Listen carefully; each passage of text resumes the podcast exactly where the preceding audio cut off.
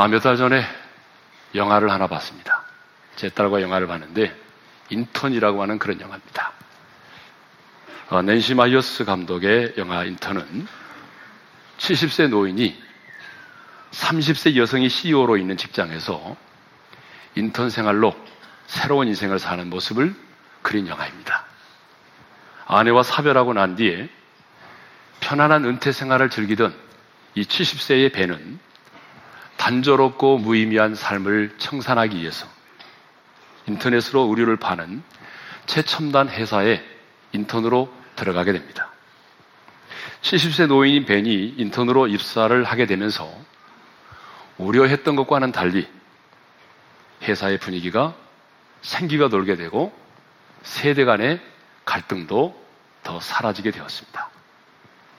노인 인턴 벤은 자기보다 40살이나 어린 회사 대표에게 깍듯하게 대우를 하고 젊은 직원들의 역할을 존중해 줍니다.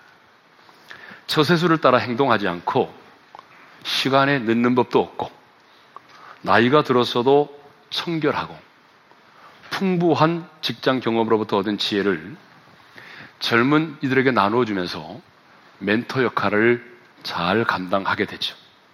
뿐만 아니라 70세 노인 인턴 벤으로 인해서 CEO인 줄수가 최고 경영자로서의 자리를 굳건하게 지키게 되고 이혼의 이기에서 벗어나 안정적인 가정을 이루게 됩니다.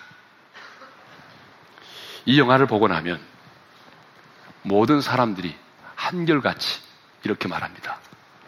나도 이렇게 늙고 싶다. 저도 제 딸에게 나도 이렇게 늙고 싶다. 라고 했습니다. 나이가 들어도 이축되지 않고 자신감을 가지고 당당하게 품위를 지키면서 살아가는 이 모습을 보면서 인생을 살아가면서 얻은 풍부한 지혜를 후배들에게 가르쳐 주면서 멘토 역할을 잘 감당해내는 이 모습을 보면서 나도 이렇게 늙고 싶다라는 생각이 들었습니다.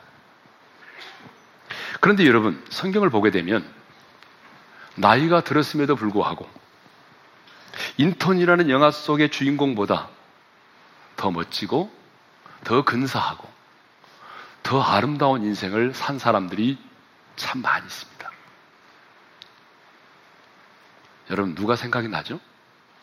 아마 다니엘이 우리 교인들은 제일 많이 생각이 날 것 같아요. 왜냐하면 다니엘 기도를 오랫동안 해봤기 때문에.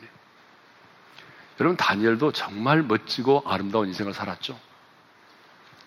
그러나, 여러분 또 한 사람 누가 생각날까요? 모세. 저는 모세가 생각이 나더라고요. 음. 모세는요, 미디안 광야에서 장인 이드로의 양떼를 치고 있다가 내 백성 이스라엘을 구원해 내라고 하는 하나님으로부터의 사명을 받습니다. 모세가 하나님께로부터 사명을 받은 나이가 몇 세인 줄 아세요? 80세입니다. 80세의 사명을 받아서 40년 동안 지도자로서 사역을 감당하다가 120세에 하나님의 부르심을 받습니다. 이렇게 말하면 어떤 분들은 그래요. 그때 사람들은 수명이 길었잖아요. 아닙니다. 모세가 지은 시편을 보게 되면 당시 사람들의 수명에 대해서 이렇게 말하고 있습니다. 시편 90편 10절을 읽겠습니다. 다 같이요. 우리의 연수가 70이요. 강건하면 80이다. 그러니까 모세가 살던 시절에는 보통 몇 세를 살았을까요? 70세. 건강하여 장수하면 몇 세요? 80세를 살았다는 것입니다. 그런데 모세는 다른 사람이 죽음을 경험할 수밖에 없는 그 나이에 80세 부르심을 받아서 이스라엘을 자기 백성을 바로의 압제에서 구원해내는 귀한 사명을 감당했습니다. 그리고 120세에 하나님의 부르심을 받았습니다. 모세 이디함은 그가 나이 인생의 80세의 부르심을 받아서 40년 동안 지도자로서 사역을 감당하고 죽었다. 라고 하는 것이 아닙니다. 이것도 이대하죠. 인생의 나이 80세에 부르심을 받아서 하나님이 맡겨준 사명을 감당했다라고 하는 것도 정말 이대한 일입니다. 그러나 모세의 이대함은 거기에 있지 않습니다. 모세의 이대함은 하나님의 뜻을 알았을 때 자신의 뜻을 내려놓고 순종했다는 것이죠. 모세에게는 마음의 소원이 있었습니다. 그 소원이 뭐죠? 약속의 땅, 가나안 땅에 들어가는 것이었습니다.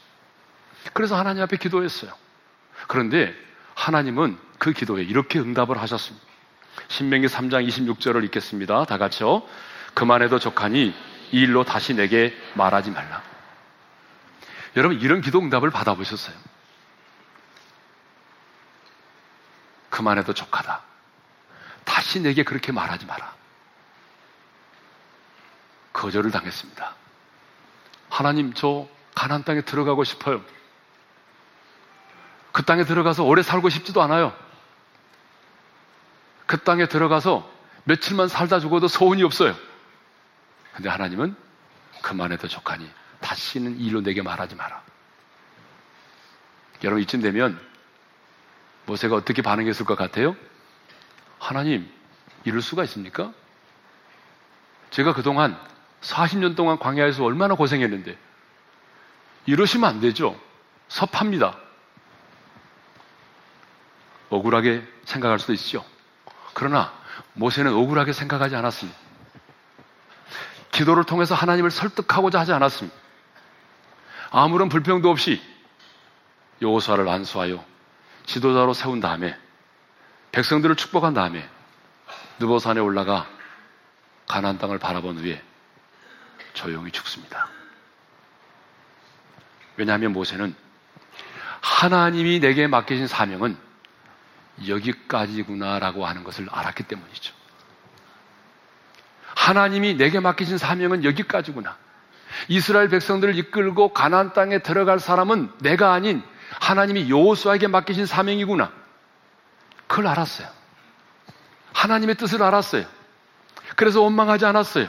불평하지 않았어요. 하나님의 뜻 앞에 자기 자신을 쳐서 복종시켰습니다. 그리고 순종했습니다. 여러분, 이것이 모세의 위대함입니다. 할렐루야. 저는 이것이 하나님의 사람에게 있어서 성공이라고 생각합니다. 여러분, 하나님의 사람에게 있어서 성공이 뭘까요? 남보다 잘 사는 것입니까? 좋은 대학을 나오는 것입니까? 여러분의 야망을 성취하는 것입니까? 아닙니다. 하나님의 사람에게 있어서 성공은 내 뜻은 죽어지고 내 야망은 사라지고 하나님의 거룩하신 뜻이 나를 통해서 이 땅 가운데 이루어지는 것입니다. 그것이 인생의 성공입니다. 보세는 인생의 노년에 참 멋지고 아름다운 삶을 살았습니다. 말씀을 준비하다 보니까 또 한 사람이 생각이 났어요. 그 사람은 갈렙이었습니다. 여러분 갈렙은요 40살에 40세 되던 해에 요호수와 함께 가나안 땅을 정탐했던 사람입니다. 그러니까 요호수아와 동일한 시대를 살았고 요호수아와 동일한 업적을 남겼던 사람이죠. 그런데 요호수아는 이스라엘의 지도자가 됐습니다. 갈렙은 뭐죠? 우리가 흔히 쓰는 말로 말하면 팽당한 것입니다.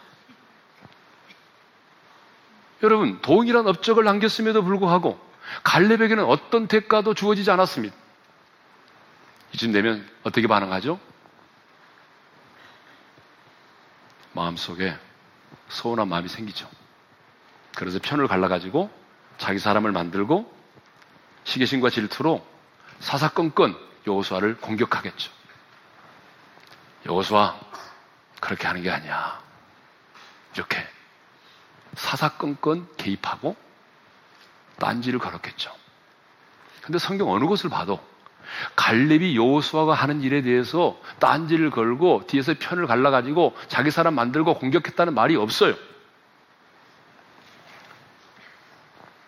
갈렙은요 인생의 나이 40 가나안 땅을 정탐할 때 하나님이 주신 비전이 있었어요. 헤브론의 산지를 딱 보는 순간 비전이 생겼어요. 많은 경우에 비전은요 보는 순간 생깁니다. 헤브론의 산지를 보는 순간 마음에 비전을 품었어요. 그리고 45년의 세월이 지났습니다. 자기 인생의 나이 85세. 85세의 여호수아에게 나와서 뭐라고 얘기합니까? 이 산지를 내게 달라고 요청하죠. 여호수아 14장 12절을 읽겠습니다. 다 같이요. 그날에 여호와께서 말씀하신 이 산지를 지금 내게 주소서. 그런데 갈렙이 여호수아에게 요구한 이 산지는 어떤 곳이죠? 여호수아 14장 12절 하반절을 읽겠습니다. 다 같이요. 그곳에는 아낙 사람이 있고 그 성읍들은 크고 견고할지로다. 여호와께서 나와 함께 하시면 내가 여호와께서 말씀하신 대로 그들을 쫓아내리라. 갈렙이 요구한 땅은요. 평화롭고 그리고 풍요로운 땅이 아니었습니다. 험한 산지였습니다. 원날로 말하면 부동산 가치가 나가지 않는 거예요. 농사도 지을 수 없는 험한 산지예요. 그런데 그 성읍은 견고하고 안악자손이라고 하는 아주 사납고 전쟁을 잘하는 족속들이 살고 있었습니다. 근데 갈렙은 그 산지를 내게 달라는 거예요. 하나님이 나와 함께 계시기 때문에 그 산지를 내게 달라고 요구합니다. 여러분, 왜 갈렙은 인생의 나이 85세에 그 험한 헤브론의 산지를, 이 산지를 내게 달라고 그렇게 요구하죠? 그 산지를 요구한 이유가 뭐예요? 땅 부자가 되기 위해서입니까? 땅 장사하기 위해서예요? 아닙니다.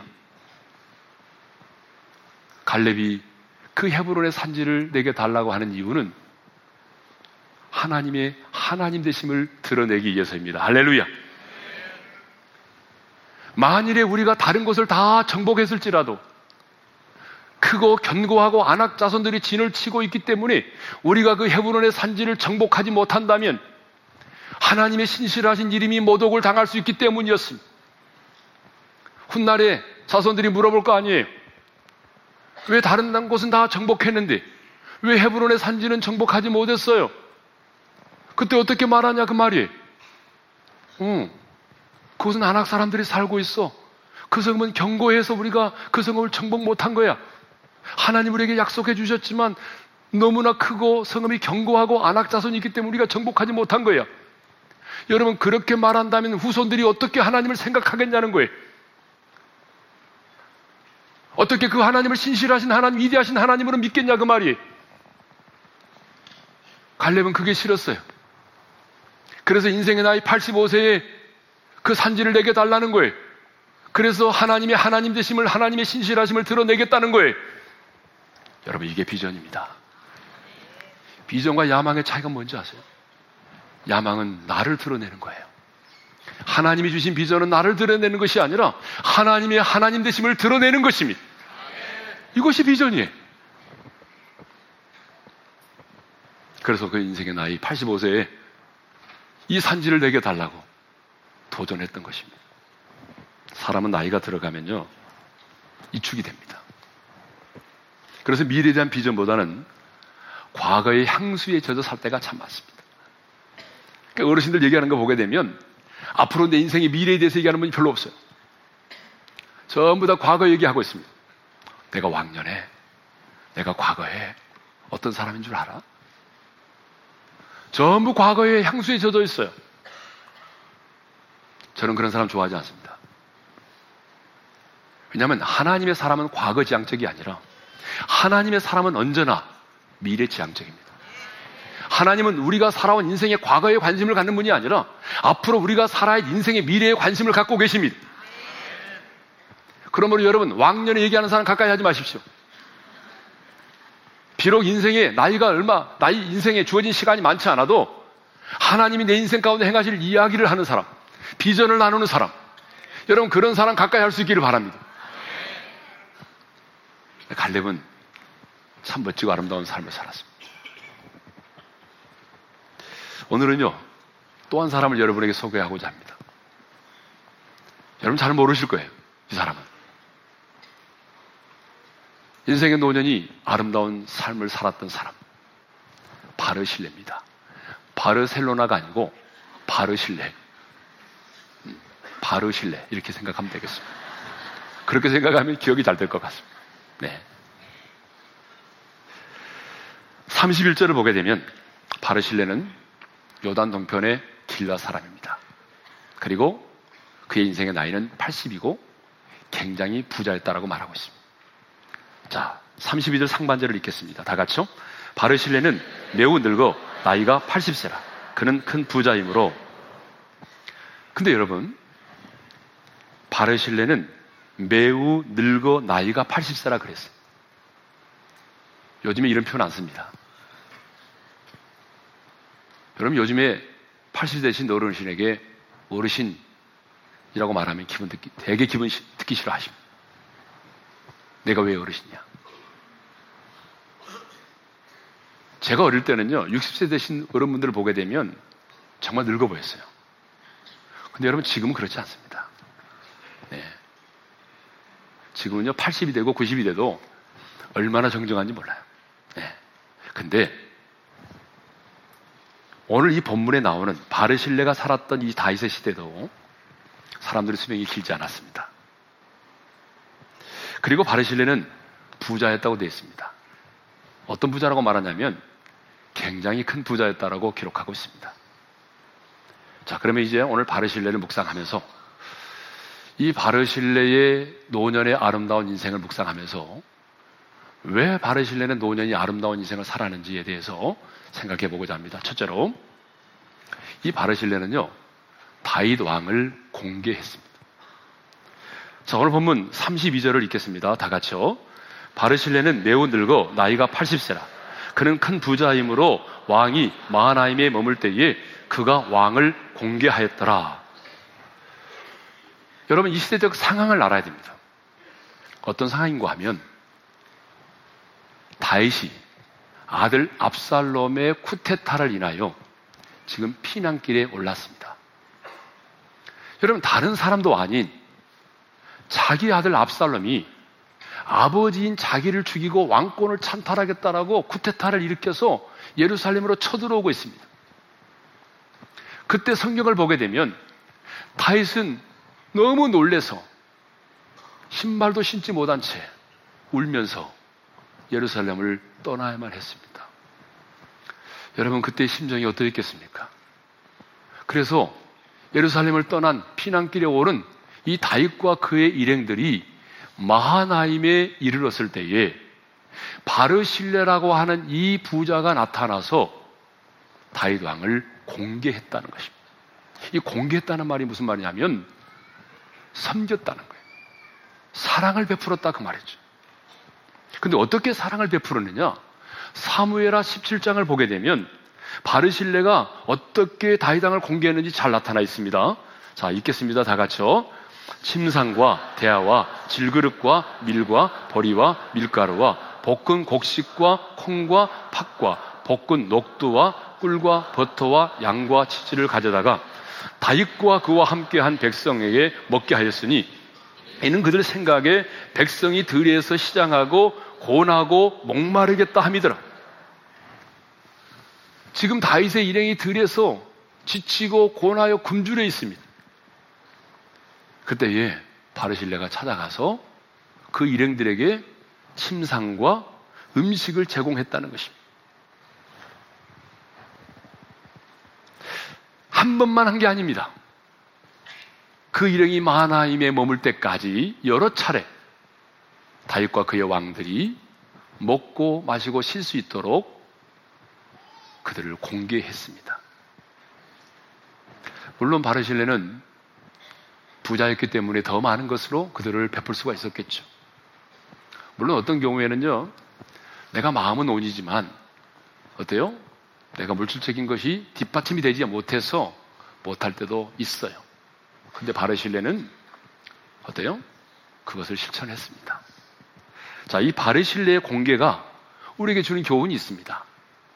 그 첫 번째 교훈이 뭐냐면 사랑은 뭐냐는 거예요. 사랑은 나눔이다는 거예요. 한번 따라서 합시다. 사랑은 나눔이다. 바르실레는요 자기가 가지고 있는 그것을 가지고 어려운 가운데 있는 다윗과 그 일행을 도왔습니다.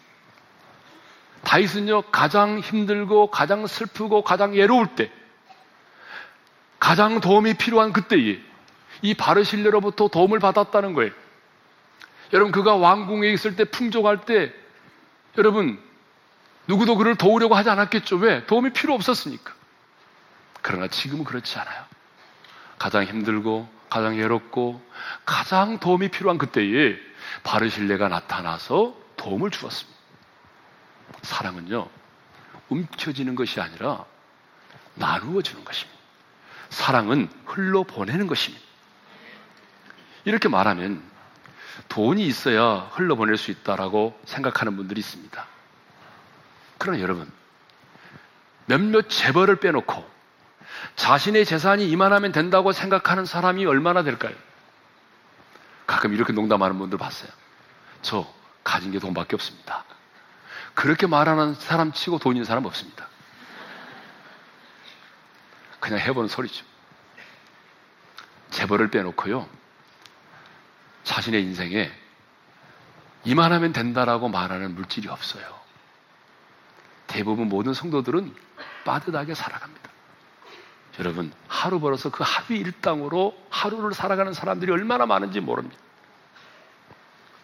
하지만 사랑의 나눔을 실천하신 분들을 보게 되면 여유가 있는 사람들보다 빠듯하게 인생을 살아가는 분들이 더 많이 동참하는 것을 제가 목회하면서 보았습니다.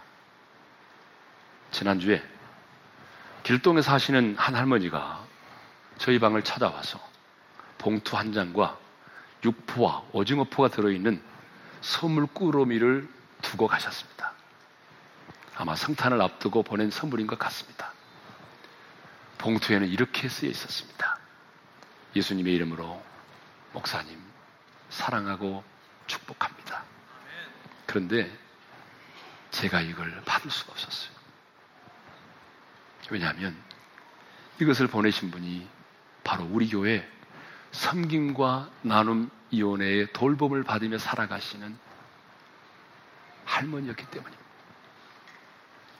우리 교회 섬김과 나눔 이혼회의 돌봄을 받으며 살아가시는 돌봄이 필요한 분이셨어요. 그래서 이 봉투를 우리 교회 장애우 부서인 사랑부에 보내드렸습니다.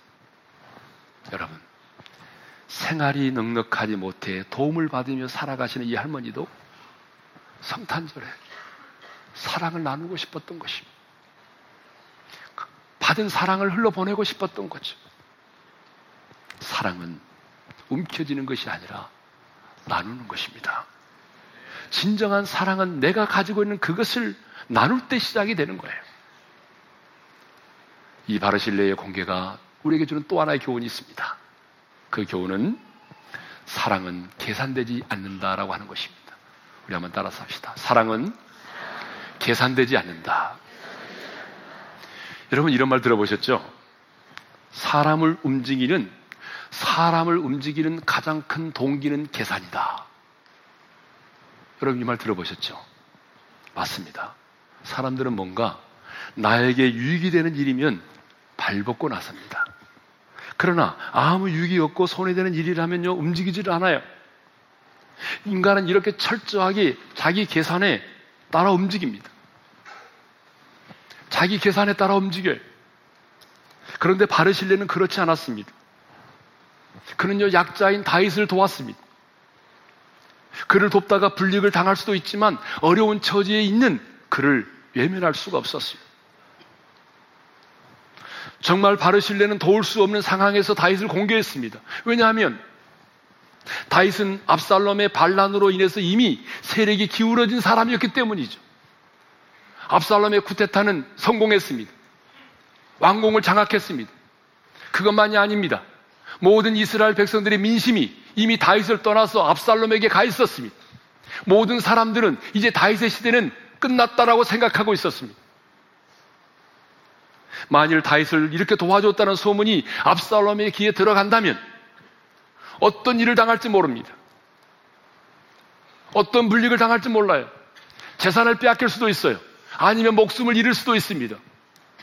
여러분 과거에 사우랑이 다윗을 죽이려고 할 때 그 피난길에 있던 다윗을 도와주었던 제사장 85명이 사우랑에 의해서 처형당한 적이 있잖아요. 그것을 익히 알고 있어요. 바르실레가 모를 리가 없어요. 그렇지만 바르실레는 다이당을 공개했어요. 여러분 바르실레가 왜 다이당을 도운지 아세요? 그 이유를 사무엘하 17장 29절 하반절에 분명히 이렇게 말씀하고 있습니다. 다 같이요.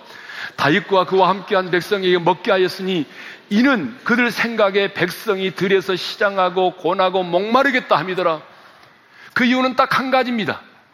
그들이 들에서 너무나 시장하고 고나고 목이 말라 있기 때문이에요. 그래서 사랑은 국경을 초월하는 거예요. 그래서 사랑은 인연까지라도 초월하는 거예요.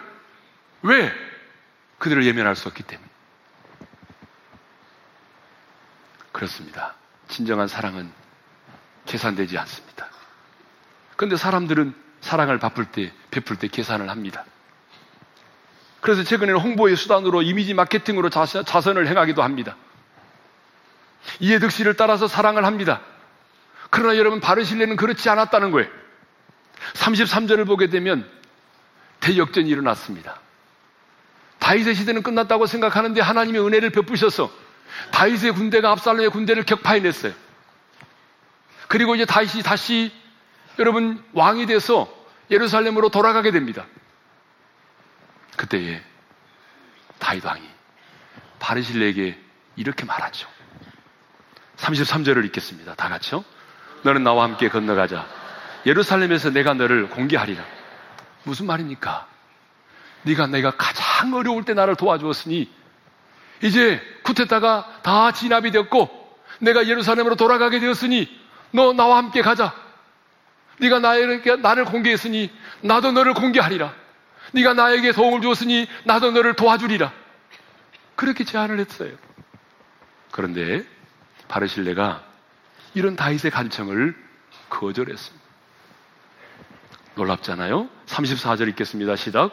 바르실레가 왕께 아래되 내 생명의 날이 얼마나 있사옵기에 어찌 왕과 함께 예루살렘으로 올라가리까? 여러분 왕으로부터 이런 융숭한 대접을 받는다는 것은 가문의 영광입니다. 개인의 영광이에요. 예루살렘에 들어가서 왕과 함께 거하면서 대접을 받는다는 건 정말 놀라운 축복이죠. 그런데 그런데 바르실레는 왕의 요청을 거절합니다. 이것을 통해서 우리가 알 수 있는 게 뭐죠? 바르실레의 사랑이 얼마나 계산되지 않는 순전한 사랑이었는지를 알 수가 있습니다. 이해득실을 따라 사랑하고 반대급부를 따라 사랑하는 것은요, 진정한 사랑이 아닌 것입니다. 대부분의 사람들은요, 다윗이 평안할 때, 대부분의 사람들은 다윗이 그 권자에 앉았을 때, 어떻게 하면 다윗을 찾아가서 아부하고 아첨하고 한마디 말이라도 건네볼까? 얼마나 많은 사람들이 다윗 곁에 오려고 했을까요? 그런데 압살롬의 군대가 쿠데타에 성공을 하고 다이당이 피난길에 들어설 때 그 곁에 있던 많은 사람들이 등을 돌렸습니다. 피신을 했습니다. 대표적으로 누구죠? 시므이 같은 사람. 이제 다윗의 시대는 끝났어. 그래서 다윗이 신발도 신지 못한 채 울면서 예루살렘을 떠날 때 시므이 같은 자는요 먼지를 뿌리면서 돌을 던지면서 계속 따라가면서 다윗을 저주했습니다. 그런데 바르실레는 왕이 어려움이 없을 때는요 조용히 고향에서 지내다가 다윗 왕이 어려움을 당했다는 소식을 들었을 때 그 어려움을 당했다는 소식을 들었을 때 왕을 찾아가서 물질적으로 마음으로 도와주었습니다. 이것을 보게 되면 바르실레는 정말 변함이 없는 사람이었습니다. 교회는 이런 바르실레와 같은 사람이 많아야 건강한 교회가 되는 줄로 믿습니다. 여러분 교회가 평안할 때는 숨어서 은밀하게 봉사하다가 어떤 교회가 어려움을 당하게 되면요 여러분 금식하며 작정하며 눈물로 기도하고 이렇게 헌신하는 사람들이 많아질 때에 그 교회가 건강한 교회가 될 줄로 믿습니다.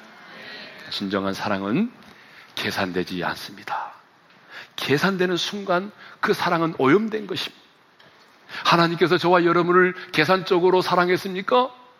커트라인을 정해놓고 하나님 우리를 사랑하셨습니까? 아닙니다. 하나님이 조건 없이 우리를 사랑하셨다면 우리도 이 땅을 살아가면서 누군가에게 사랑을 베풀 때 여러분 이해득실을 떠나서 순전한 마음으로 계산되지 않은 마음으로 사랑할 수 있기를 바랍니다. 두 번째로 이 바르실레가 어떤 사람이냐? 누를 끼치지 않는 사람이었다는 거예요.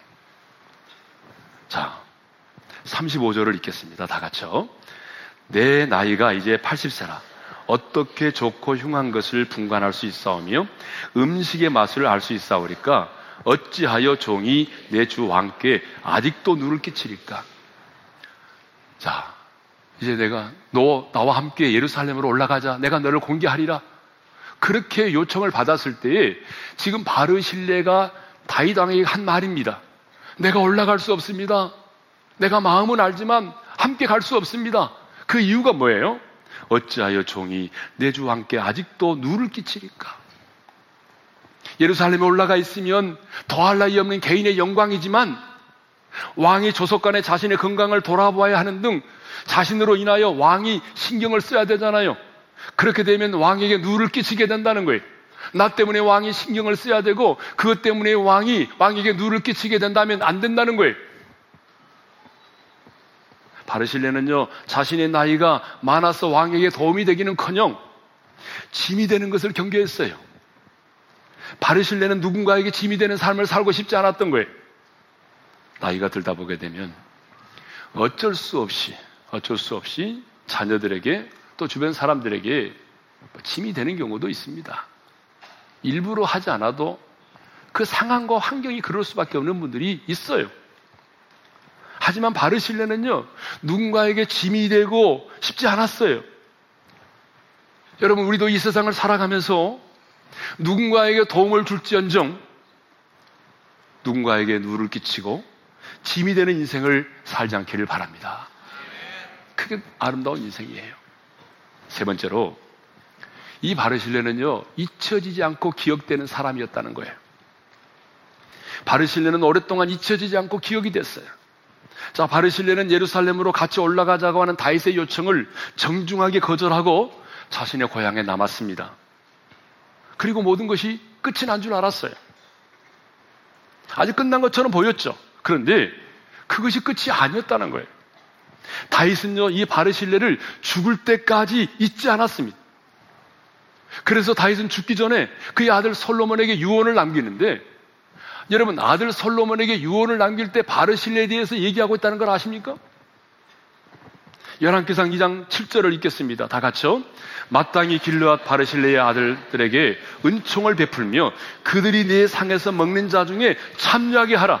내가 내 형 압살롬의 낯을 피하여 도망할 때에 그들이 내게 나왔느니라. 다윗은 죽기 전에 유언으로 남길 만큼 바르실레는 다윗의 기억 속에 오랫동안 기억되고 있었다는 사실이 다윗은 잊어버릴 수가 없었어요. 가장 어려울 때에 자기에게 도움을 주었던 이 바르실레를 잊을 수가 없었어요. 그래서 죽기 전에 유언을 남깁니다. 아들 솔로몬아, 나는 죽을지라도 나를 도와주었던 그 바르실레 아들들을 기억해다오. 그들에게 은혜를 베풀어 달라는 거예요. 잊지 않고 기억하고 있다는 거예요. 바르실레는 다이당의 기억 속에 좋은 사람, 은혜를 베푼 사람, 도움을 준 사람, 아름다운 사람으로 기억되고 있었습니다. 성도 여러분, 우리의 삶의 모습은 누군가에 의해서 기억되고 있다는 걸 아셔야 됩니다. 사람에게만이 아니라 오늘 우리가 살아가는 이 삶의 모습은 하나님에 의해서도 기억되고 있습니다. 그렇다면 지금 여러분은 어떤 모습으로 사람들에게 기억되고 있습니까? 2015년 한 해도 이제 저물어 가고 있습니다. 여러분은 여러분의 가정에서 가장 살을 맞대고 살아가는 여러분의 남편에게, 여러분의 아내에게 어떤 모습으로 기억되고 있습니까? 여러분은 여러분의 자녀에게 어떤 모습의 사람으로 기억되고 있습니까? 아니 면 어느 날 우리가 하나님 앞에 섰을 때 우리는 어떤 모습의 사람으로 기억될까요? 내가 이 땅을 떠나고 난 이후에 우리의 자녀들은 나를 알고 있는 내 지인들은 나를 어떤 모습으로 기억하고 있을까요? 돈밖에 모르는 사람, 자기밖에 모르는 사람. 입만 열면 부정적인 말을 했던 부정적인 사람. 교만한 사람. 아니면 은혜를, 은혜를 알고 은혜를 베풀 줄 아는 사람. 약한 자의 눈물을 닦아줄 수 주었던 사람. 사랑을 베풀 줄 아는 사람. 인생에 풍랑이 몰려와도 두려워하지 않고 무릎으로 승부했던 사람. 한 영혼을 소중히 여겼던 사람. 여러분은 어떤 사람으로 기억될 것 같습니까? 저는 우리 어린의 모든 지체들이 이 바르실려와 같이 아름다운 사람, 누군가에게 도움을 주었던 사람, 진정한 사랑의 사람으로 오랫동안 잊혀지지 않고 기억될 수 있기를 주님의 이름으로 축원합니다. 오늘 주신 말씀 우리 묵상하면서 특별히 2025년 한 해를 하나님께서 우리에게 베풀어 주신 것을 감사하면서 지금까지 지내온 것 주의 크신 은혜라. 이 찬양 1절과 2절을 함께 부르며 나가겠습니다. 지금까지 지내온 것 주의 크신 은혜라. 한이 없는 주의 사랑 어찌로 말하라 사납게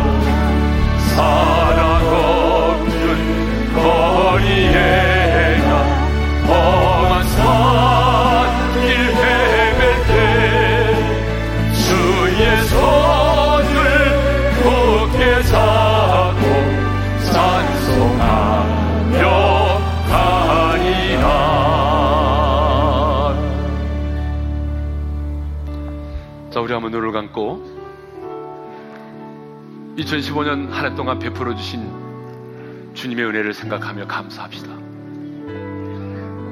그리고 오늘 주신 말씀을 마음에 새기면서 함께 기도하는 시간을 가집시다. 사랑하는 성도 여러분, 가는 세월을 누가 막을 수 있겠습니까? 이미 노년이 되신 분도 있고, 우리 젊은이들도 언젠가는 인생의 노년이 될 것입니다. 여러분이 인생의 젊은 날에 아무리 화려한 인생을 살았을지라도 여러분의 노년의 인생이 아름답지 못한다면 그것은 불행입니다. 오늘 바르실래는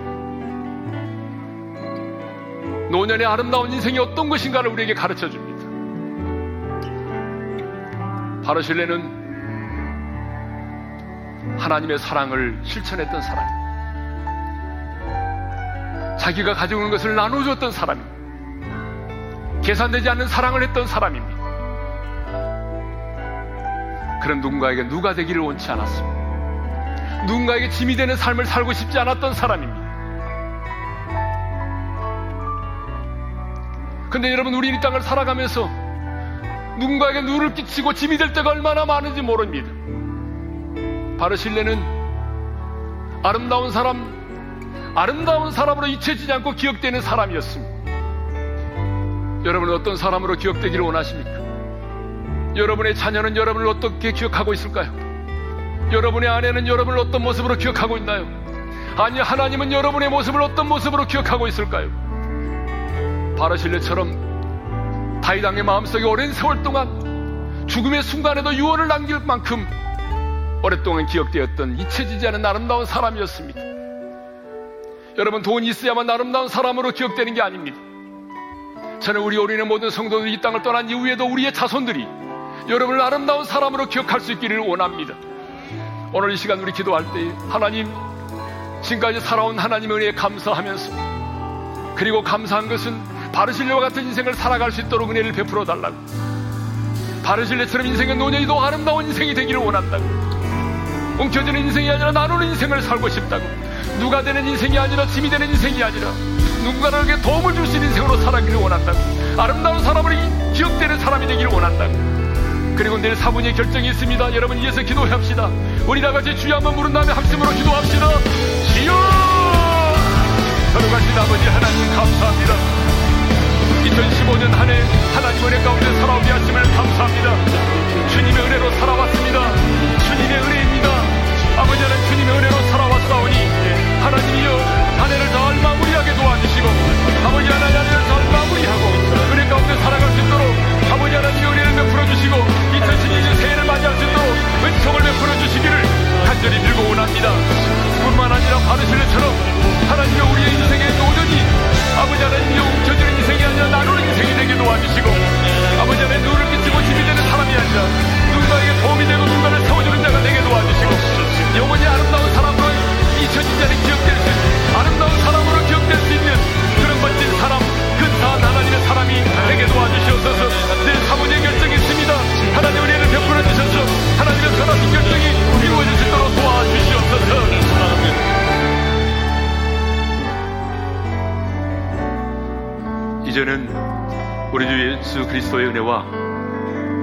하나님 아버지의 영원한 그 사랑하심과 성령님의 감동하심과 교통하심과 축복하심이 바르실려 같이